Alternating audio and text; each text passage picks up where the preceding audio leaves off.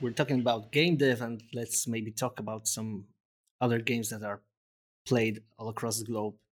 Uh, mm-hmm. called, let's call them pandemic games, or let's let's just take a rear view mirror and maybe try to sum up or review the impact of the last two years mm-hmm. like on your life and maybe the industry and the way yeah. that, that, the digital artist today works.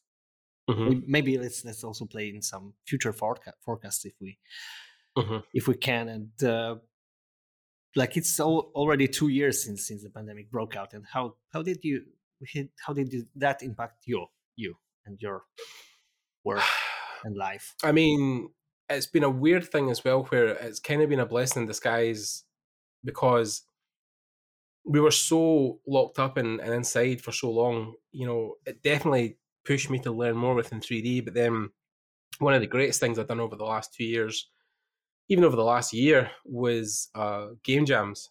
You know, like it's a weird thing that people talk about, you know, within university settings and stuff. But even outside of that, I know people who are in the industry and, and will do it just as something fun to do for the weekend. But you know, there was uh, a really good uh, setup um, organized by Colin McDonald um, and Brian Baglow and a couple other guys from the industry in Scotland, and they actually were some of the original guys at DMA Design who made the first Grand Theft Auto games in Dundee, Scotland. And now industry veterans uh, running their own companies, but they set up this whole thing called uh, Games Jobs Live, specifically for games uh, within the games industry, um, or sorry, jobs in the games industry in the UK. And uh, the, one of the first events they held was a game jam, um, and it was going to be held over a week, which is great because a lot of game jams are either 24 hours or 40 hours. And um, the way that they, they done it, it was a whole week. Um, so you weren't doing the whole thing where like you have to stay up like 24 hours or you, you weren't sleeping and they wanted you to like work on something and go away from it, sleep, come back to it the next day. Um, so yeah, so we done. Uh, actually, it was kind of last minute. I, I went in the Discord they were running at the time that Colin had set up, and uh, I posted my, my portfolio really last minute. I wasn't even thinking about doing it, and then two artists from Ireland reached out to me, and they uh, came from Waterford College, which is the same college that Danny Dwyer. Danny O'Dwyer went to um, before going to GameSpot and, and Noclip and everything. And Sean and Adrian looked at my stuff and really loved it.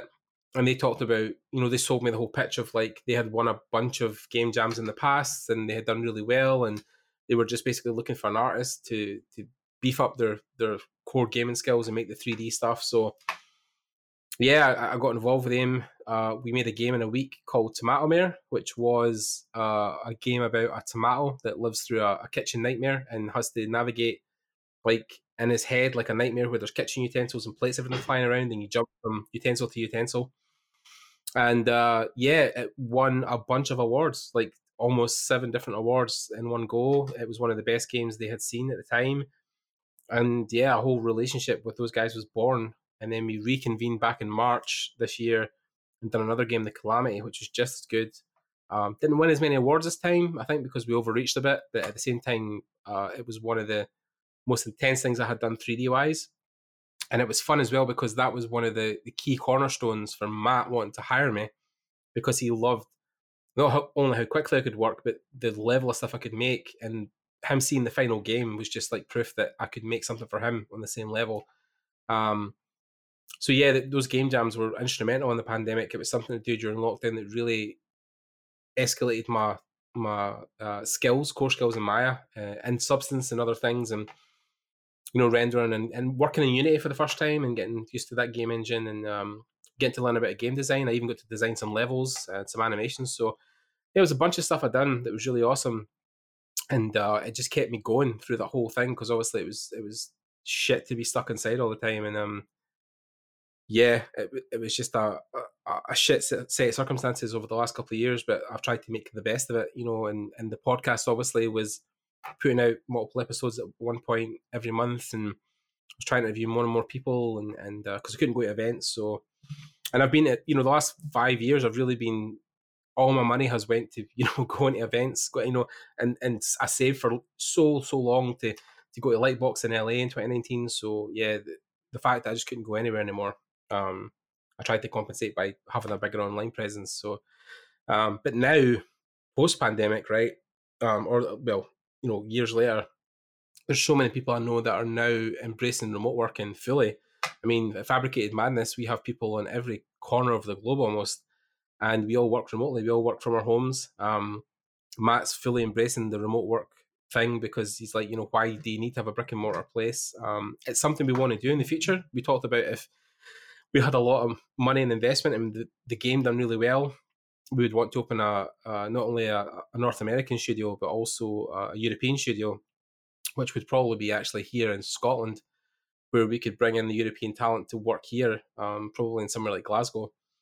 And uh, yeah, yeah, that's that's kind of where we are. We're at. Um, maybe even in Falkirk where I stay. You know, like we could have people locally here working. So yeah, it's, it's a thing for the future. But yeah, even one of the guys I know in the industry, uh, I don't know if you guys know Alex Beddoes, but Alex also does the game dev discussion podcast for for the Dynasty. And uh, Alex is a big influence on me as well for podcasting and for art. And he recently got a job with Respawn in LA working on a new Star Wars title.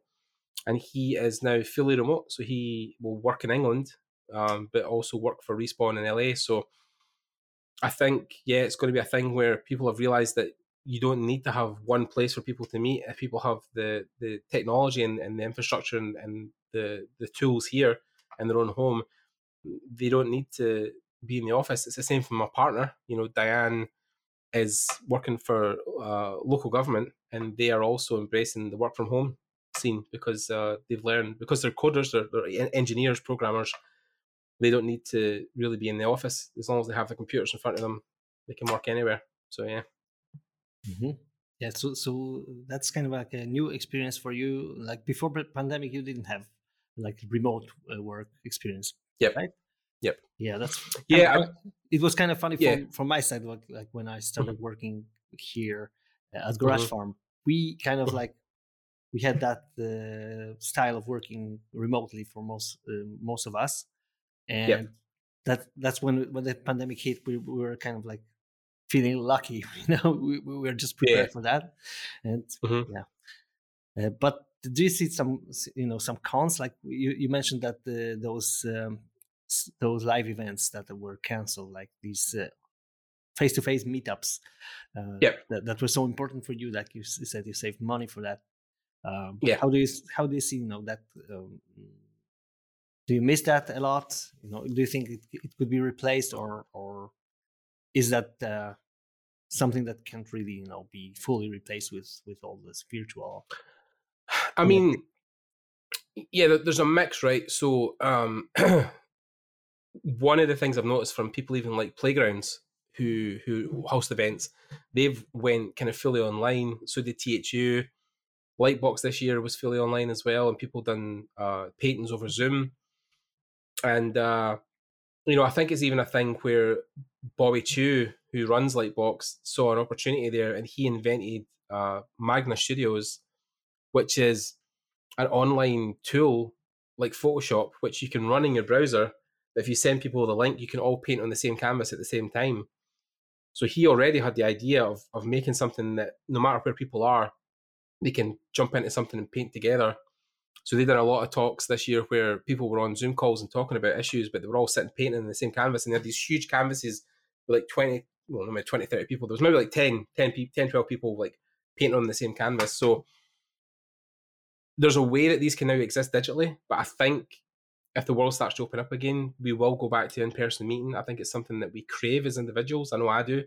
Um, I know even like next year, I know that THU is, is prepping again in Portugal for their big event, and, and they had one this year. You know, they had a THU in person in Portugal this year, and and uh, in Troia, and uh, it, it seemed to go well. I didn't see many people getting sick. You know, uh, uh, people were taking precautions and, and make sure they were vaccinated, and you know, keeping socially distance and, and trying to you know um, wear masks wherever possible, especially inside. So I think it's now opened different avenues for these events where you can have people going to things in person, but then there will also be an opportunity for people who can't go to things in person. They can also attain the digital pass and then, you know, uh, participate in that sense online.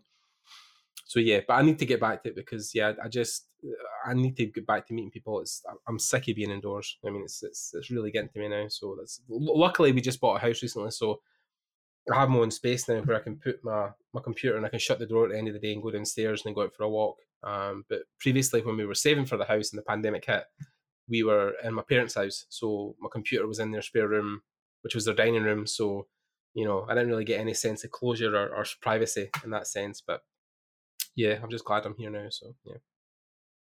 Mm-hmm. So, um, do you think, do you think, you know, like getting back to that idea of of um, of everything like going virtual, like meetings, mm-hmm. uh, you know, talks and um, work right now, even mm-hmm. digital, mm-hmm. and and that that matrix thing that is happening, yeah. you know, and and the recent announcements from from Facebook, like about the metaverse, and you know, right, just just laying uh, ahead of us, laying the, that vision of being totally shut down from the real life and just immersing in in that uh, virtual space yeah. uh, like how do you see it? Is it like is it uh, that the future is bright or maybe it's rather that we are entering some ap- apocalypse how would you how would well you... t- yeah we talked about that kind of when we talked about the whole um like the matrix thing and you know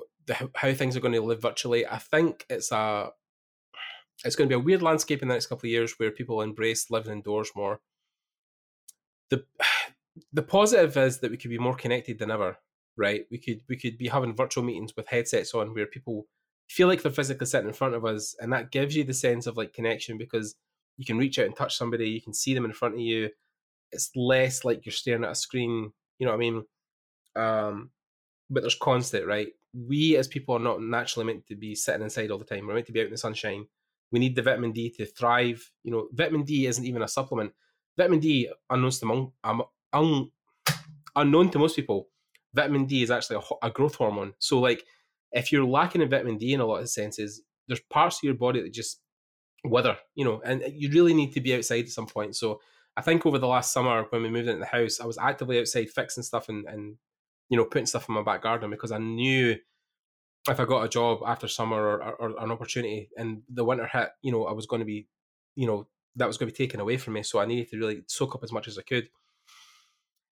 It also means that, you know, the VR experience is difficult because the glasses are one thing, but the Oculus headset is difficult because we know in younger children, Oculus headsets and VR headsets in general are not great for long term eye health. So it kind of makes me think that it could be dangerous at one point, like phones, because even phones have been such a, a new technology the last 20 years. We still don't really know the extent of what they're doing to us, you know, especially with social media. So it's a thing where a lot of kids now are growing up with ADHD or things about attention because, you know, they're so malnourished with it, with with the dopamine, you know, responses with, with social media. So that's a, a con for it as well as something you've really got to look at. I actually just really recently, um, I've never talked about this publicly, but I developed a, a condition in my eye recently that uh, I'm basically going to have my whole life. Um, it, it, won't affect my vision, and it's not anything you know too bad. But I think it was born out of my time on screens my whole life, and of course within the pandemic, being so fixated on the screen every single day. Um, people don't know that when you stare at your screen, it actually stops you from blinking, so your eyes don't lubricate. So if you stare at your screens for too too long, your eyes will severely dry and start to really develop horrible conditions because um, you're not either lubricating them or putting drops in or something like that or using proper eyewear. So stuff like night modes uh, are great now because they dull the screen into the orange, so it, it, lets your brain rest. And yeah, I think I've had that problem my whole life with screens, but yeah, it, it's it's it's a double edged sword technology is great. It's furthering the advancement of humankind. It's going to be a great time for games and entertainment and all that kind of stuff. But at the same time, we have to limit it. We have to put restrictions on stuff. We have to really think about kids' interactions with technologies and how they're, you know, using them. Um, so yeah, it's, it's it's a thing where there needs to be like everything in life. There needs to be balance, right? There needs to be real balance across the board and regulations. Yeah. So so as you said, you, are kind of fed, fed up with uh, like this whole indoors. Uh, mm-hmm. So what would you what you would be that one thing that you did that you would do if you knew that today today the, the pandemic ended and there's nothing to worry about anymore? no restrictions and what would that be the thing that you miss most oh god um it's funny though when i say comic cons because i used to love going to them and, and being part of them and even having booths at them where i'd sell my own drawings but like comic cons are one of those things even before the pandemic you would get sick at because there's so many people right in such a closed tight space. So having one of those during the pandemics has been like a you know like a nuclear you know like do not go anywhere near. You couldn't have a comic con now but now that the pandemic's on its way out we're kind of thinking like we could start to hold them again. And in scotland especially the guys at gamer hub are thinking about hold, hold, hosting events in scotland that would be industry standard that people could come to as well so there's a lot of opportunity for stuff, you know, post pandemic. I think for me tomorrow, I definitely would want to try and go back to events or just meet up with artists around Scotland. And, and I'm planning on doing that. I want to start hosting, if I can, some in uh, in person events in either Glasgow or Edinburgh and meet up with people and, and try and just bring the community closer together because as funny enough as much talent as we have you probably find the same in Poland right as much talent as there is locally here, trying to meet up with people is is impossible because you know people have work or they can't get to stuff or you know it, it's a whole thing. But um, and then a, a lot of those people I know who want to meet up, it's like you know you only really meet up if you're like you're just starting out or you're new to the industry because you're trying to meet people. But the guys who have full time jobs or like working huge companies just don't have the time to do that stuff, so they never come. So I'd love to do because we were talking to Karla Ortiz and Karla had this event called Fuck It and it was great because she was just like people just show up and she was like fuck it just if you show up you show up. And she was like no matter how many people are, invited as long as somebody showed up i was happy. If it was one person if it was two great. If it was 20 even better. And uh, she really missed those during the pandemic because she couldn't host them. And now she's saying like you know post vaccination she's hoping that you know we can start to roll those things out again and, and do them. So i'm planning to do a couple in scotland just to get some kind of industry vibe or get people you know met up and, and doing stuff. Um, I also want to at one point try and host my own event and have people come and do talks, and then you know obviously people would would do in live demos or they would do talks about their, their career, maybe even do a live uh, digital art cast and, and, talk to people. So yeah, th- that's one of the things I would love to do is set up an event and, and try and get people to come from um, potentially all over the world or just all over the UK. Yeah, yeah, but uh, possibly you know the, the the the flip side of the of this uh and the good the, good side that people you know just have so much more time uh indoors is is mm. like that the demand for for uh, for the game dev and for generally CGI or anything mm-hmm. that's mm-hmm. providing entertainment or or at least mm. Stuff like that mm, there's just uh, so much more demand right now so I, yeah I don't know if you if you agree if uh, you know the pandemic just gave an ex- unexpected additional boost to the already growing CGI industry. Yeah, oh, I mean, like the, I mean, on the film side of it, no, because because of restrictions, people couldn't film stuff. So like that was holding people up. I mean, especially in Scotland, we felt the bite of it because Scotland, actually, believe it or not, is one of the highest places right now for people to film at we just built a, a, movie studio outside in Edinburgh where people are filming right now. Um, but even the other week there, um, they were filming the new Flash movie in Glasgow. So they had the guy dressed up as Batman who was on the motorcycle and was chasing people. And um, there was a big accident there actually, and then one of the guys, the stunt guys, I think nearly died. But yeah, they filmed uh, Indiana Jones Five here. Like they were, they had the whole uh, of Glasgow set up like 1960s America. Um, yeah, and uh, yeah, there's been tons of stuff that's been filmed here. It's crazy, and and that was really hitting our tourism industry really hard. But then on the flip side, with games, you know, my God, it's just like exploded, and there's just so much work now. Um, I mean, stuff like Fortnite was just they were printing money at one point, Epic, because just everybody was playing it. Apex, especially as well, like um, a bunch of games like that. Yeah, there's there's just so much need and demand for it now because people were indoors to play games. I mean, Twitch itself, like one of my close personal friends, like one of my one of my older friends, like he started his Twitch career at the start of the pandemic because he was just so bored sitting inside. And then eventually it was like, you know what, fuck it, like, you know, let's just jump on Twitch and start playing games. And and uh, a year later now, um, because he just recently celebrated his year anniversary, and and he's like, I think he's just past 500 followers. and He's done that in one year, so it's pretty good. Um, I know he's on the road to Twitch partner now. So, but yeah, like there's so many people have born these new gaming careers just by the luck of the fact that the pandemic has started and people had to sit inside. So, yeah, it's, it's been a thing where the demand has just grown, and I think it's done great things for the industry. Um, and now again, the positive, like I said a bit earlier, was that you know you've got guys like Alex who are working now out of uh, England down south, but are working for companies in LA. You know, uh, he didn't have to go over to California; he's just working remotely for them.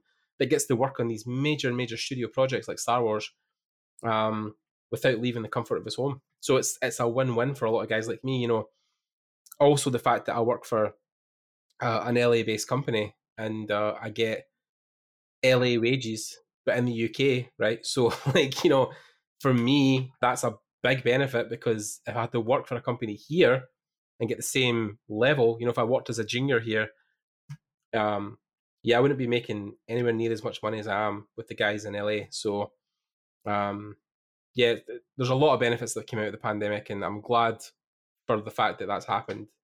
Um, so yeah, it's it's it's uh, it's crap that the pandemic's hit and we're all in this situation, but at the same time, it's helped a lot of people I know. So yeah.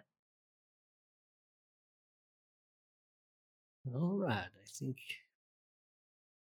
I think that that can you know that can be it, right? In terms of yeah. So let's let's talk about art I'd say mm-hmm. general, generally art, digital or not.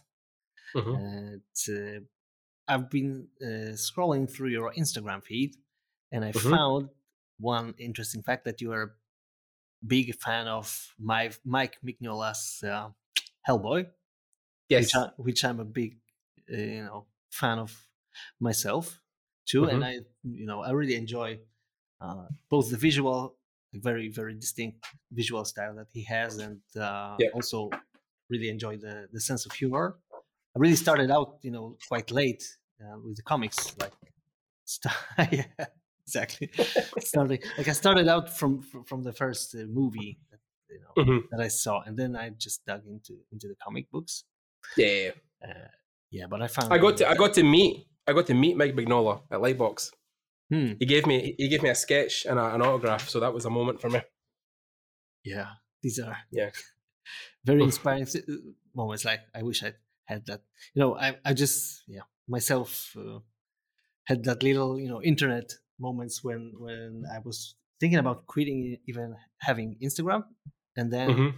and then I I posted some stuff uh, regarding uh, one of my comic book heroes, like here from Poland, uh, mm. called uh, Tadeusz Baranowski. And then mm-hmm. I, I, just find found that he's online on Instagram as well, and he liked some of my drawings, and that was like, hmm, that's oh wow, that that, that that's yeah, those moments that make you wanna you know stick to stick to it, and yeah. And I wanted to ask you what what is that you like uh, about Mike's work, his style and.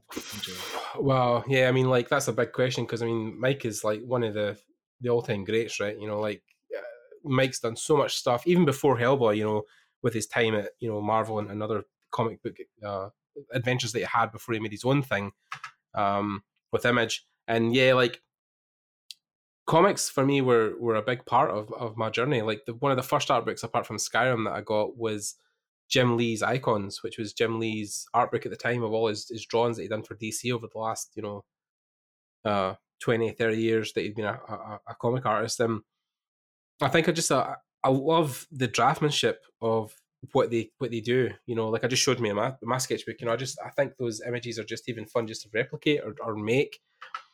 Storytelling is so prevalent in a lot of their drawings and, and anatomy. You know, composition, perspective. You know, there's so much that goes into that craftsmanship, and I think it's really an under appreciated art form you know, people pick up comic books in, in their local shops and read them for 10 minutes and throw them in the garbage. But it can take people sometimes months to make one of those issues. And, you know, even between penciling, inking, colouring, lettering, there's so much that goes into just one of those issues that, and it's, it kind of, for me, resonated with the idea of, of games because they're the same, right? You know, guys I know who work on stuff like Call of Duty, which is super popular at the moment, you know, they will spend months, if not weeks, on a prop that will sit on a table that people will pass in two seconds, and it's it blows my mind that you know the appreciation for these things is so lost. And I think with the art form as well, with two D drawing, it's something we really need to fight to maintain. And you know, there's so many people I know who teach that stuff, who are very adamant about you know learning those things traditionally. Um, Antonio Stappaerts is one of the guys who I interviewed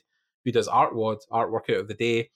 And ArtWOD is a great system where they teach different things every single day, every single week. Uh, Antonio puts up prompts and things for you to do, so you're constantly uh, active. ArtWOD actually stands out for art workout of the day. So every day you do something different, like you know, ten heads, ten boxes. But his beginner course that he's just set up recently, which is great, um, is all to be done traditionally because he wanted to basically, you know, take a ground zero approach for every artist that you know you don't need this Cintiq or a tablet, you just need a pencil and a pen and a, a sketchbook or even just some paper. So I think for me, traditional art is great because it, it hones in on that natural creative spark that we have as kids to draw on paper, to crayon, to make messes, and really keep the creative spirit alive because the CG stuff's great and it's fantastic with stuff like Blender and Maya and all these great tools and programs and Substance now with the whole thing with him merging with Adobe. You know, like the possibilities are now becoming endless and it's going to get to a point where studios even now I've seen have become program agnostic where you know people who want to work in Blender and in industry can do it because they have now opened that door. So I think it's a thing where it's great to have that and it's great that that is now a thing, especially now that even VR is a thing where we can sculpt and model in VR. But I still think those traditional tools play a huge role in relevance um, in what we do as artists because I know even you know loads of guys like uh, you know who have these huge CG careers and have these huge 3D careers, but they started like just like me. They they drew and they painted and, and done these traditional things because that was the earliest or most accessible approach to art for them was art supplies, pencils, pens, papers, paints. Um, but then it's a great thing where because of the way the industry is, you can transition those things really great. I mean, Mathias Zamęcki, who we've mm. talked about at length and you guys have interviewed, um, you know, he started as a 3D artist and then transitioned into 2D and is now obviously on the path to 2D animation and his stuff. I don't know if you saw his Batman short recently, but like, yeah, yeah, yeah like all in Blender, all done by hand, and uh, incredible, you know. And, and it's great to see what a range that guy's had in his career. And um, yeah, I think as long as you keep those fundamentals, and 2D fundamentals are great as well for a lot of reasons. And like I talked about, perspective, composition, light, storytelling, those are things that when you go into a studio environment, even in 3D, people will look for that stuff in your work. Mm-hmm. You know, when you take renders, especially, and you, you set up a scene, you'll try and set it up specifically like a painting, where, like, you know, your point of interest is on one part of the grid and your characters on the other, or, you know, the table's laid out so that things are kind of leading you round to one particular prop. That all comes into play. So I think for 3D artists specifically, 2D is a great medium to get into just to learn a core fundamental that you can't get by opening Maya or Blender, right? You know, there's only so much you can learn with those by clicking buttons, but if you physically have to paint or draw something in a perspective grid or a composition set, then that will inform so much to do with the rest of your artwork.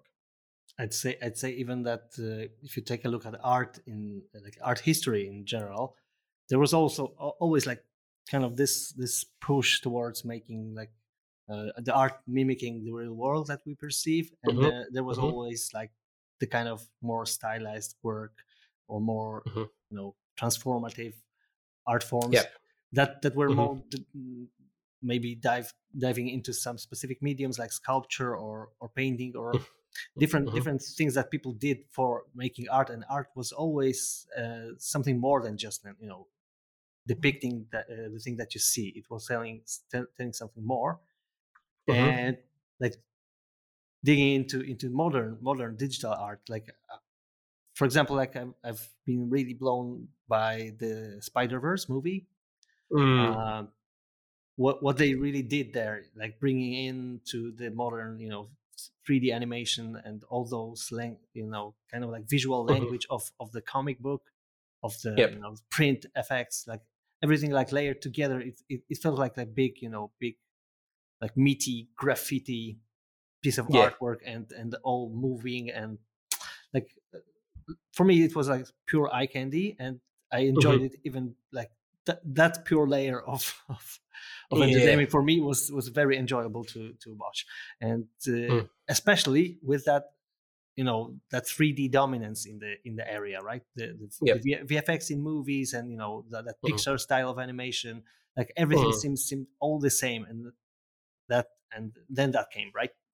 So, yeah, mm, I, I mean, especially with the new the new trailer that just dropped as well, like the the world they showed off in that new trailer for Spider Verse 2 mm-hmm. like that looks even more comic-fied, you know, like more yeah, comic book. Yeah, and I think um, that's, that's, kind of like a whole new world of exploration. Yeah, that's yep. Uh, yep. that's even more interesting than I think it's it's even more interesting than this, uh, you know, um, this Unreal Engine Five metaverse thing. Like it's yeah. Th- this one seems kind. You, you can kind of expect how it's going to turn out. Like in the end, it mm-hmm. will just be immersive and it will fool your eye to mm-hmm. and make you believe in the world that it's uh, just realistic. And and the other yeah. side of the spectrum is like really unexpected, and you can go anywhere from there.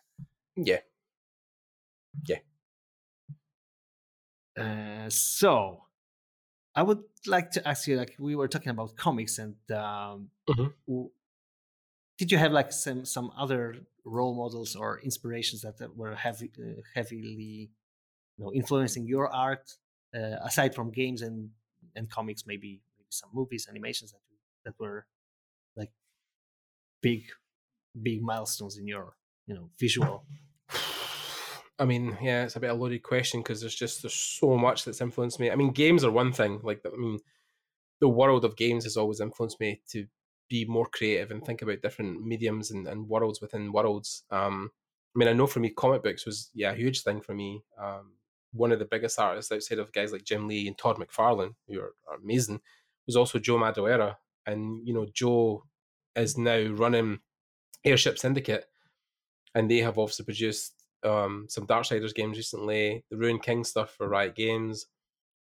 But Joe's influence was huge to me because he just his artistic style. It was just incredible. The stuff that he was drawing at the time. Um, I mean, he's been working for Marvel since he was 17 years old. So, like, you know, that guy has some legacy. Um, and Todd, obviously, with Spawn. Like, Spawn's been a huge influence for me for a long, long time.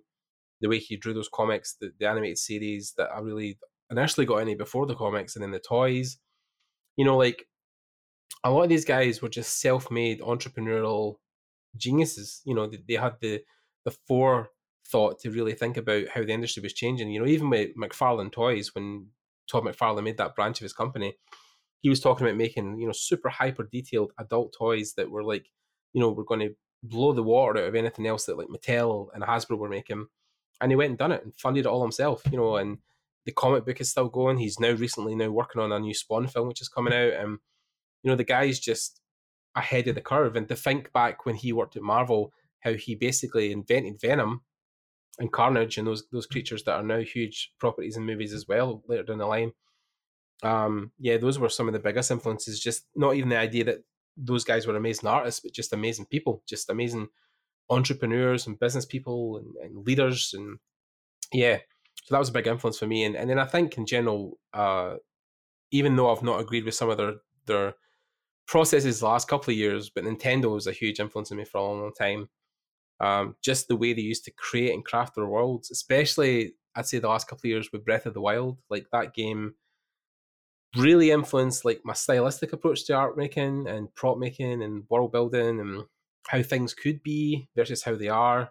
Um, so like yeah, I mean games also like The Witcher. Um, we'll not talk about cyberpunk, but like, yes, I mean, The Witcher's obviously been great and, and, a huge influence on me, and now the TV series of that, it's been fantastic to watch. So that's inspired me as well. Um, and and yes, since the early days, it was again just playing video games and, and watching those behind the scenes. I mean, there's some great and incredible documentaries out there. You know, I talked about Danny O'Dwyer, who we interviewed from NoClip, and he's made some really incredible.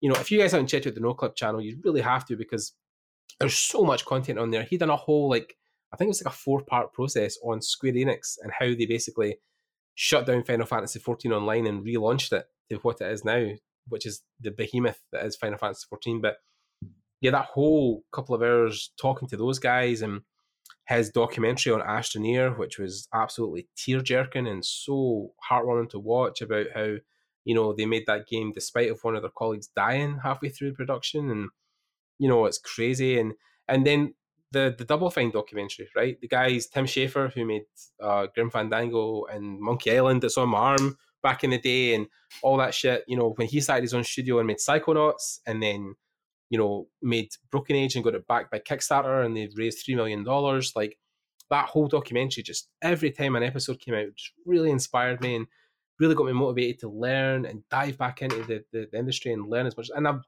I've been lucky to interview a couple of those guys at that studio, you know, like Scott Campbell and Lee Petty. Um, so like, you know, even Peter Mc, uh, Peter McConnell, who uh, was their uh, audio director on all those games back in the day. So I mean, yeah, there's a whole slew of things that influence me. It's not just one thing, and I think that's kind of the same for a lot of people. Um, music as well, you know, like I mean, my time in, in, in entertainment, playing music and writing it, you know, has been something of a creative outlet for me, and I still kind of write um, I guess you could call it poetry, but I still write lyrics from time to time and, and try to get that out of my head and, and onto paper.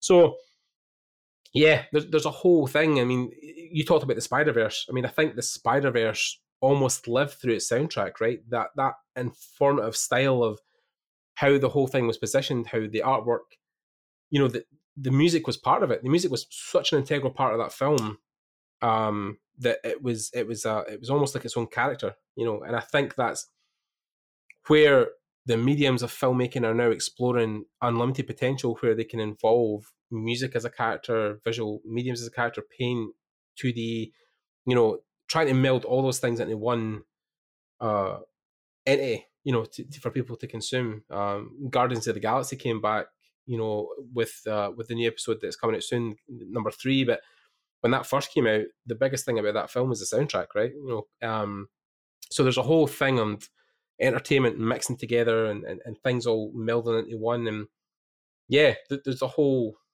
slew of things that influence me. But yeah, it's hard to narrow just one. But yeah, yeah, so so much so much things going on into that part of art, and mm-hmm. the yet it's all it's all still kind of like uh, with, with digital art especially that we are mm-hmm. creating it's uh, all revolving around technology and all mm-hmm. these new advancements and there's so much work to do like mm.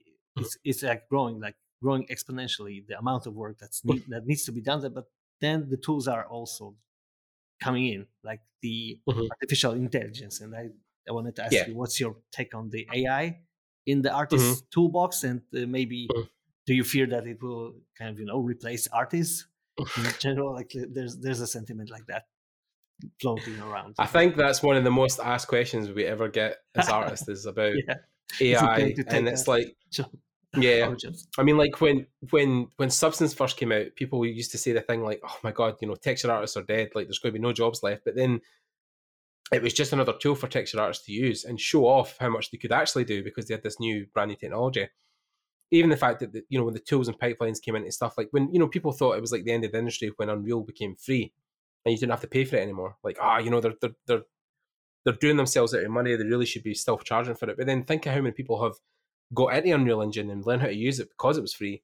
Um, Blender, especially, the exact same thing. People thought, you know, is this the end of Maya? Is this the end of Max because Blender's free? No, people still use Max and Maya because they enjoy the program. So I think AI, like anything else, is going to be a tool, right? It's going to be something that when these tools come in, because it's still very early. I mean, you're talking like any adaptation rate is an average of 10 years. So now we're seeing AI to start becoming at the forefront of, of modeling and, and, and, and, you know, character design and all that kind of stuff.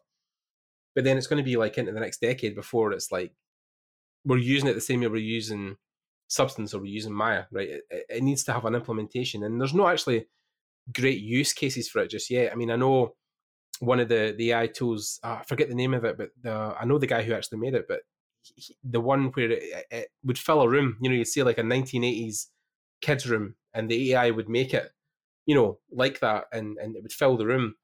But then, even after that first pass, you still need an artist to come in and design it and make sure that it sits and works storytelling wise with for the scene that you're particularly trying to build, or you know, maybe a really generic room, but like it might be a 1980 kids room, and the kids like between the ages of nine and 15 as female, you know, is into goth music instead of pop punk or, you know, so that's when the artist comes in and starts to add those little tweaks that make it, you know, unique to the, the storytelling aspect of what you're trying to do.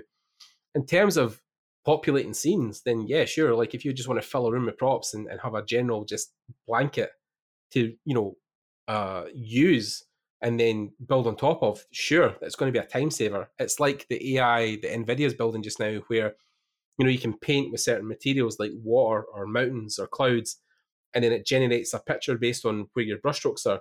But then after the fact that because Darek Zabrocki has done a lot of stuff with that, and, and Yama Yorbarev, where they've came in after the fact and spent hours on top of it. So it's like it's a great base, but then you have to take it to the finish line, right? You have to push it beyond the base level because it can't interpolate every single stroke. You know, you don't know exactly where things are going to land or what it'll look like in the final image. It might change a lot. So AI is great. You know, it's good that these tools are now coming into effect and we're going to be able to use them on a consumer level. But then it's trying to find out where they're going to sit uh, in the game dev space, especially with the character generators that, you know, Brass talked about this a couple of times about, you know, that the character, I think they, was it, was it Unreal's character thing where they were generating characters for people and, and, and AI was making people basically and um, the metahuman stuff, you know, uh, mm-hmm. he was talking about like that use case scenario where those again are just like using base meshes, right? They're great for a start, but it's you try to get something particularly unique. You know, you still have to spend 30, 50 hours modeling on top of that to make it what you need it to, to, to be in the game. Um, you know, people say like, you know, you know, uh, if you're using a base mesh in ZBrush, for example, you know, again, it's, it's, it's a pre-generated person that you could probably throw into a game, but it doesn't have the muscle structure you want. You know, the face isn't aged well enough, or there's not enough wrinkles, or you know, maybe has a scar down his middle that you can't quite get, so you have to model that in. And um, so yeah, AI is great, but it's always just going to be a tool. You know, it's the same with uh, people who learn how to draw, right? And people are like, you know, there's this AI tool, there's this thing in Blender like Grease Pencil, and and it all starts with a base level of being able to draw, right? Anything beyond that is a extra, is a perk, is something you can use to speed up your process. The same with uh, tools that come out for Blender that re-topologize stuff really quickly, or you know that um, you know like HardOps at the moment, which is huge right now. But then people are like, "Oh shit! Like I've made a hole, but now I still have to clean it up." Like, well, yeah, that's always going to be the case. You know, I mean, when we get to maybe the point where like it also bevels or booleans, but then also cleans it as well, that's going to be a huge advancement because it's a time saver for us. But then, you know, HardOps is still just a tool. You know, you still need to be able to model to a, a competent level for that tool to really be utilized well. Um, so yeah, like yeah, AI will be a tool like anything else. It's not really going to change the landscape, I don't think, for a long time. Um, and if it does, it'll just be something that you add to your tool belt down the line. Mm-hmm. So, so if uh, no, if all the AI and the things uh, that are aiding us as artists, like all the digital tools, just went out, like mm-hmm. the the electricity went out, you know, with a big, big, big blackout. The solar storm's coming.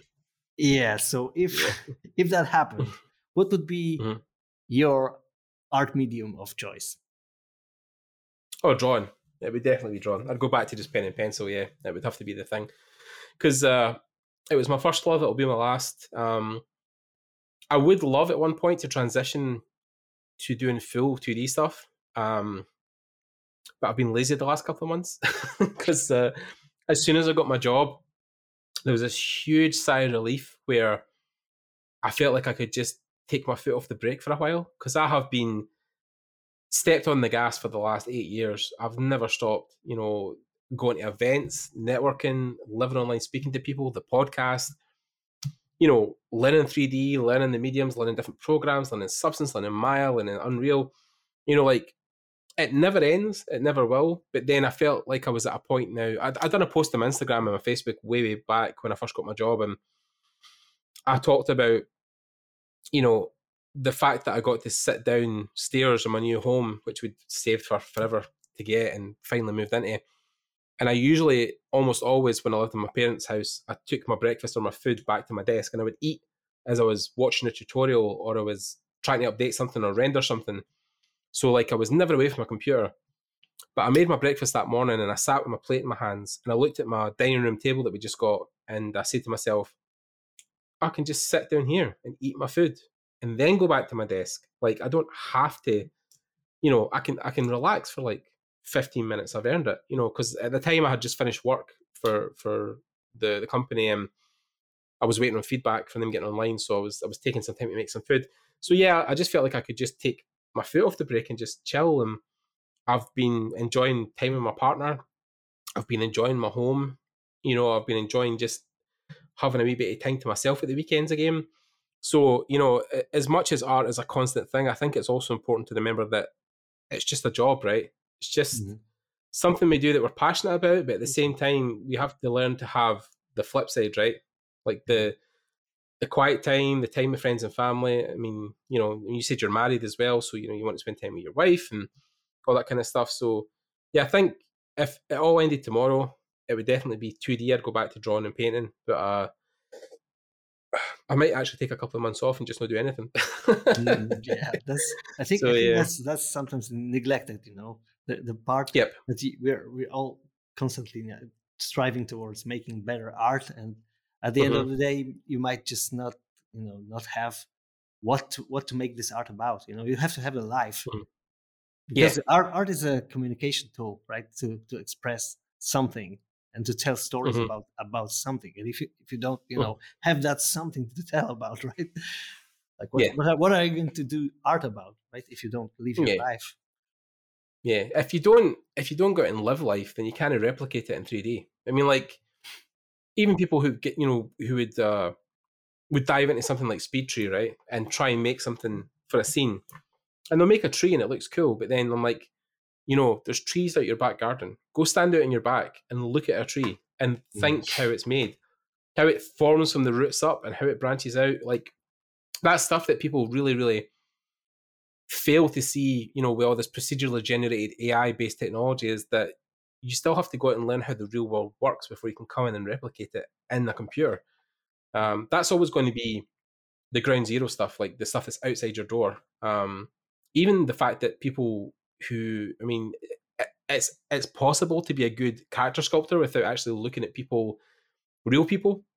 But most people I've spoke to would say you really should attend a life drawing class if you want to learn how to make 3D people, because breaking that 2D structure first will help inform so much of your 3D work.